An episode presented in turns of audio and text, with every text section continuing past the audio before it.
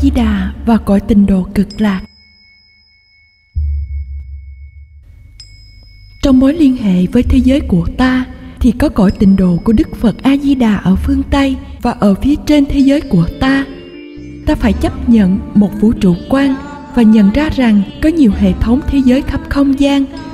Tôi đang nói tới một hệ thống hết sức bao la, chúng ta hãy xác định vị trí của ta điều tôi đang nói trong phạm vi của hệ thống vĩ đại vận hành như sau. Đức phật thích ca mâu ni là đấng giác ngộ chính yếu trong một tiểu thiên thế giới vĩ đại. Điều này có nghĩa là toàn thể hệ thống được gọi là vũ trụ của ta với những mặt trời và mặt trăng, những vì sao và hành tinh là một đơn vị, nhưng nó lên một ngàn lần và sau đó nhân lên một ngàn lần rồi một ngàn lần nữa. Đó là ba tiểu thiên thế giới. Đức Phật Thích Ca Mâu Ni thống lĩnh một trong những tiểu thiên thế giới đó, gọi của Đức Vô Lượng Quang A Di Đà, thậm chí sư vượt hệ thống vũ trụ đó. Điều tôi đang giảng có xuất xứ từ một lời cầu nguyện do Kama Chame sáng tác, biểu lộ nguyện ước mãnh liệt được tái sinh trong cõi tình độ cực lạc. Trong bài nguyện, Kama Chame nói rằng cõi tình độ cực lạc có phạm vi rộng lớn như thế vượt xa thực tại bình thường của chúng ta và mắt trần của chúng ta không bao giờ có thể nhìn thấy nó.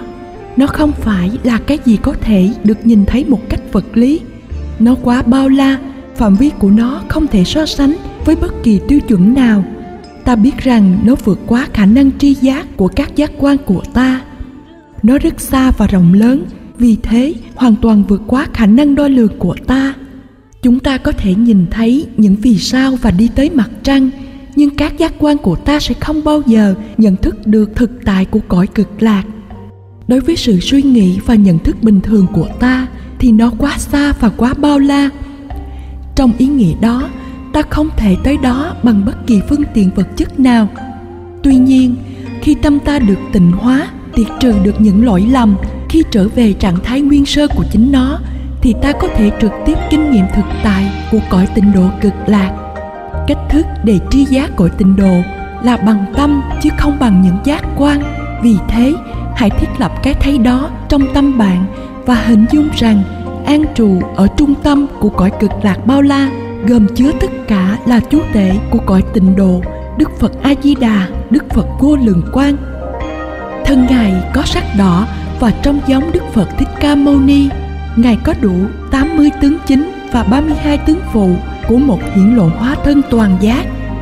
Chẳng hạn như Ngài có nhục kế mà bạn nhìn thấy ở những pho tượng của Đức Phật. Trong bàn tay Ngài có những luân xa và vân vân như bạn có thể nhìn thấy có nhiều tướng khác nhau. Hai bàn tay ở trong tư thế quân bình thiền định, ấn thiền định và trong bàn tay là một bình bát. Trong Ngài rất giống Đức Phật Thích Ca Mâu Ni chỉ khác ở điểm nước da ngài có màu đỏ hồng ngọc đậm. Trông ngài thật rực rỡ và chói lọi. Ngài an tọa trên một hoa sen và một tòa mặt trăng. Sau lưng ngài là cây như ý, bên phải ngài là đức quan thế âm có sắc trắng, bên trái ngài là đức kim cương thủ, chúa tể của những phương tiện mãnh liệt. Đây là ba vị lãnh đạo của cõi tịnh độ cực lạc nói một chút về lịch sử sự hình thành cõi tịnh độ cực lạc của Đức Phật A Di Đà thì đó là một cõi tịnh độ không có những khiếm khuyết, nó viên mãn trong mọi phương diện. Sự nhận thức về cõi tịnh độ đó không xuất hiện mà không có nguyên nhân. Nguyên nhân của cõi linh thánh toàn hảo này là gì? Rất nhiều kiếp về trước, trước khi là một vị Phật, Đức Phật A Di Đà là một tu sĩ có tên là Dhammakara, Pháp Tạng nghĩa đen là căn nguyên của pháp. Khi ngài tu hành như một bồ tát, ngài đã lập một loạt những lời cầu nguyện hay những nguyện ước mãnh liệt về cách thế của những sự phật khi ngài hoàn toàn giác ngộ. Ngài nói, có rất nhiều cõi tịnh độ và những người tới được cõi đó là những chúng sinh đã từ bỏ ác hạnh, những người đã tích tập vô số công đức và đã chuyên cần thực hành pháp.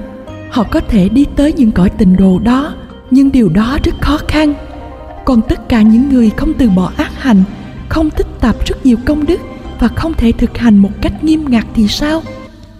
Tôi sẽ thiết lập một cõi tịnh độ để những người đó có thể dễ dàng đi tới. Nguyện tôi giải thoát tất cả chúng sinh, không có những phẩm tính siêu nhiên đó của những hành giả đi tới những cõi tịnh độ của tất cả những vị phật khác.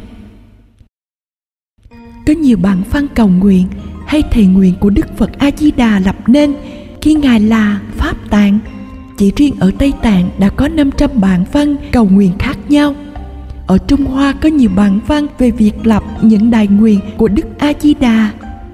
Nói chung có thể nói rằng tất cả những nguyện ước mãnh liệt của Ngài có thể được sắp xếp thành 48 đại nguyện. Cõi tinh độ cực lạc trở thành hiện thực nhờ một trong 48 đại nguyện đó. Đây là nguyên nhân sự hiện hữu của cõi tịnh độ cực lạc. Cõi tịnh độ này không hiện hữu mà không có nguyên nhân.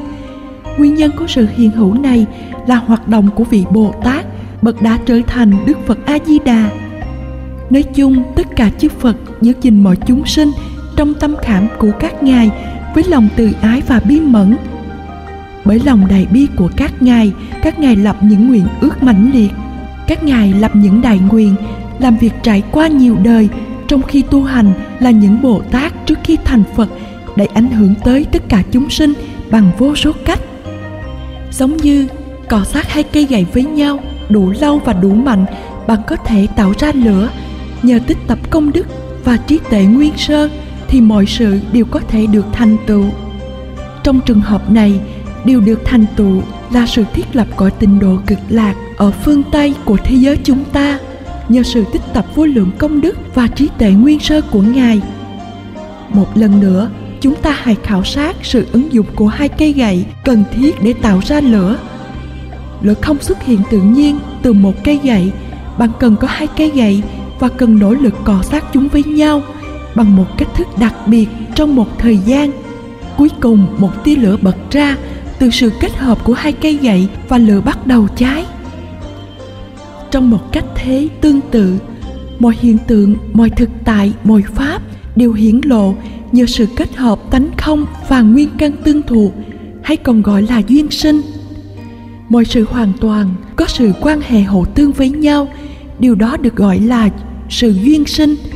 Đó là một cây gậy cây gậy kia là tánh không, chân lý của tánh không hoàn toàn không có sự hiện hữu nội tại của mọi hiện tượng hai cây gậy kết hợp với nhau là bản tánh thực sự của thực tại.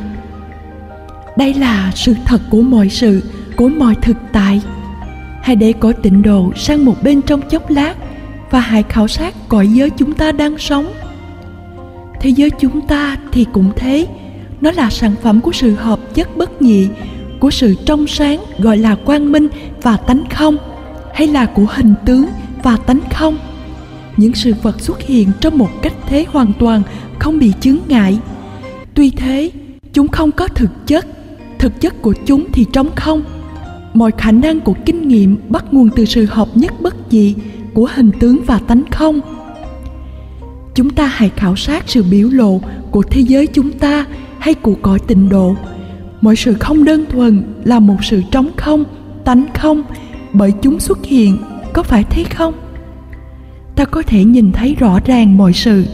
Mọi sự dường như có sự hiện hữu và mọi sự có vẻ có một căn bản vật chất trong thế giới chúng ta.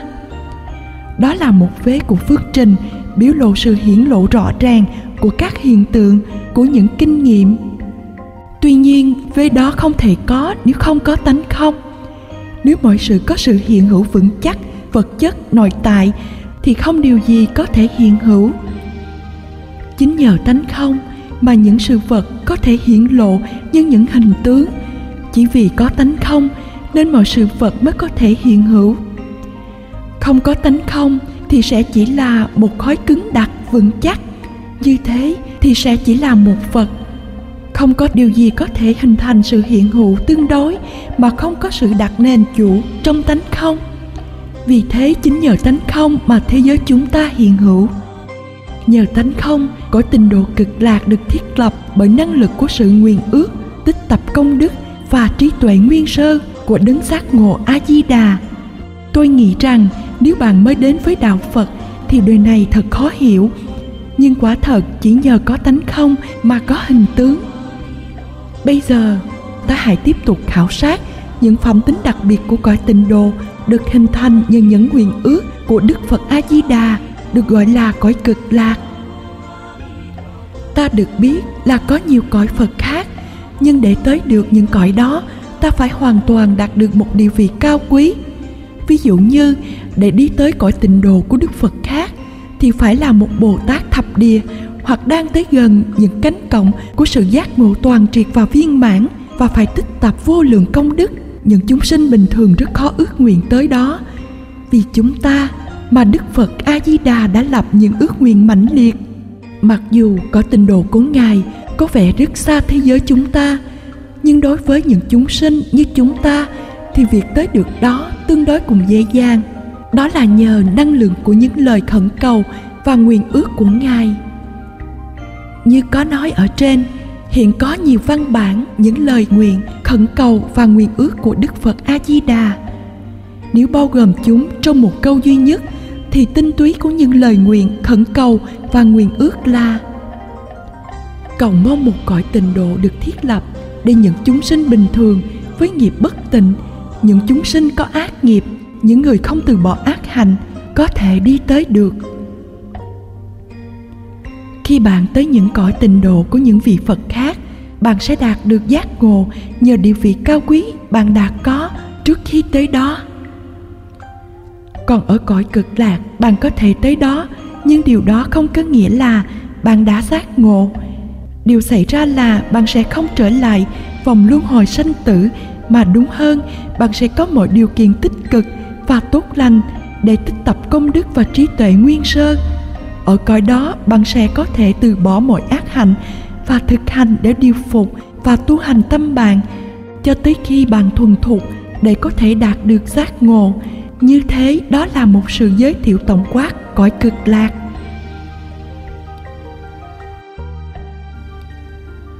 Bây giờ, tôi sẽ giảng về một bài nguyện ước được tái sinh trong cõi cực lạc. Trước hết, tôi sẽ bắt đầu với một mô tả về địa hình của cõi tinh độ này. Mặt đất không giống với mặt đất trong thế giới chúng ta. Nó không gồ ghề và phủ đầy đá. Nó hoàn toàn nhẵn và bằng phẳng và được cấu tạo bởi bụi châu báu trong cõi tình độ cực lạc, bạn luôn luôn có một cảm nhận của cái thấy rộng lớn. Nó rất bao la, không có những sự thay đổi ánh sáng và bóng mát.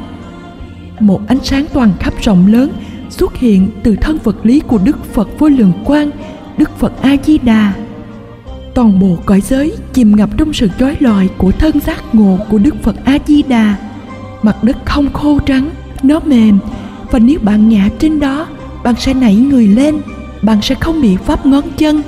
Ở thực lạc, mọi sự đều mềm mại, ở đó có nhiều cây cối. Chúng là những cây châu báu như ý, cho bạn bất kỳ những gì bạn cần. Những cành cây đầy chim chóc đủ loại, tất cả chúng đều là những hóa thân của đức phật a di đà chúng có giọng hót du dương tuyệt vời, hơn là những tiếng hót bình thường. Chúng hót những giáo pháp làm tâm bạn hoan hỷ và an bình. Mọi người ở đó được nghe âm thanh du dương của pháp, đều trở nên an lạc, hạnh phúc và hài lòng. Có nhiều sông, suối và những con lạch, và nước thì không phải là nước bình thường, nó là nước hoa. Có những cái hồ mà bạn có thể nghỉ ngơi ở đó và tắm nước hoa. Mặt đất phủ đầy hoa sen rực rỡ và thơm ngát, nó nở ra và từ nhụy của mỗi hoa sen hóa hiện vô số tia sáng.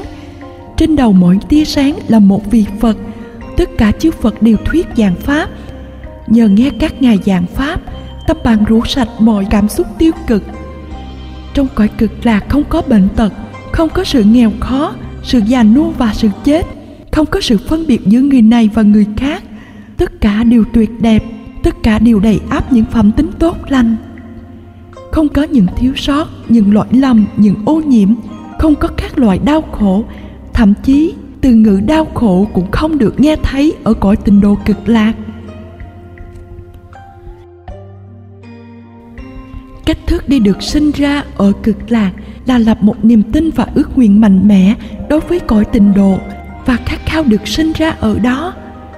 Khi bạn sinh ở cõi đó, bạn không sinh bằng một tiến trình bình thường. Trong thế giới của ta hết thảy chúng ta đều đi tới thế giới này trong sự khổ nhọc và làm việc trong sự buồn phiền. Ở nơi đây, sự sinh ra là một tiến trình đau đớn.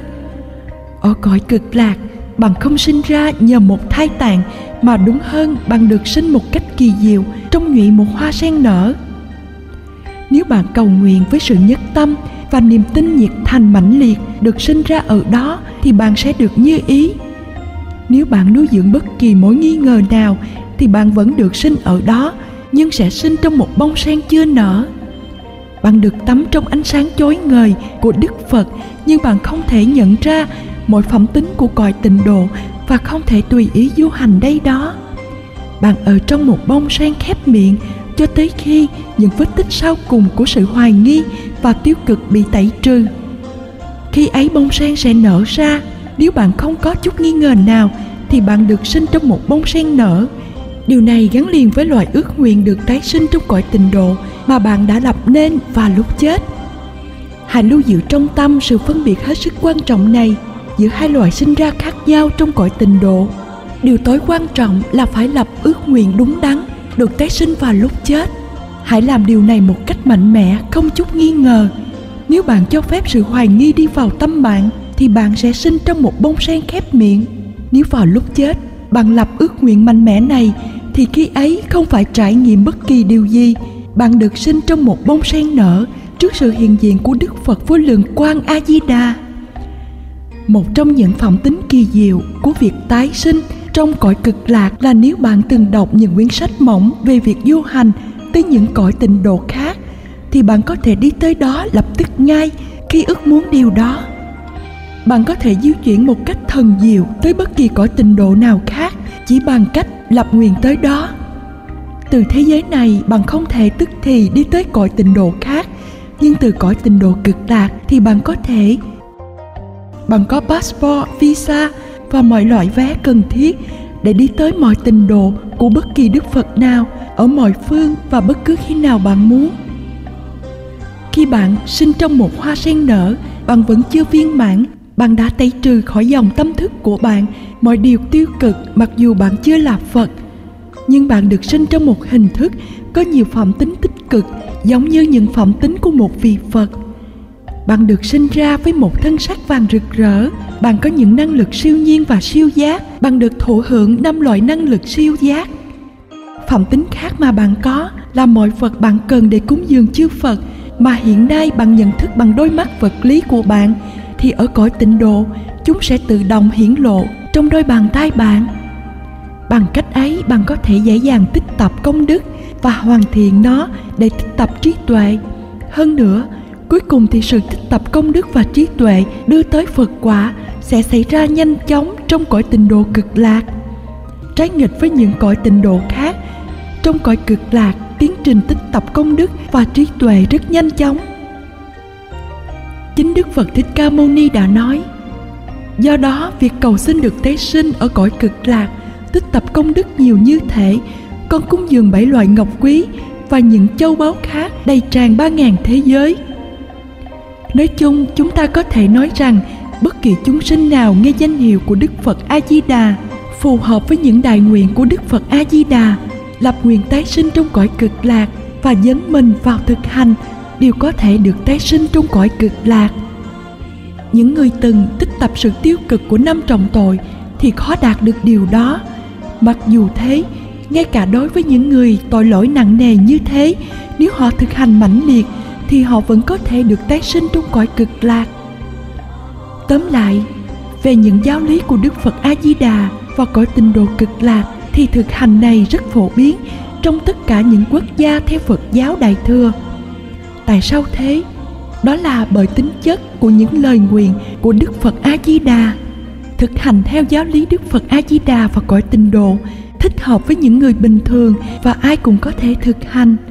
Bạn không phải là một đại nhân cao quý đã từ bỏ mọi ác hành bạn không phải là một hành giả tuyệt vời. Tùy thuộc vào năng lực, những lời nguyện của đức phật a di đà bạn có thể dấn mình vào thực hành này. Đây là một thực hành kinh thừa do đó, nó là pháp môn mọi người có thể thực hành. Nó rất dân chủ và được dành cho tất cả mọi người.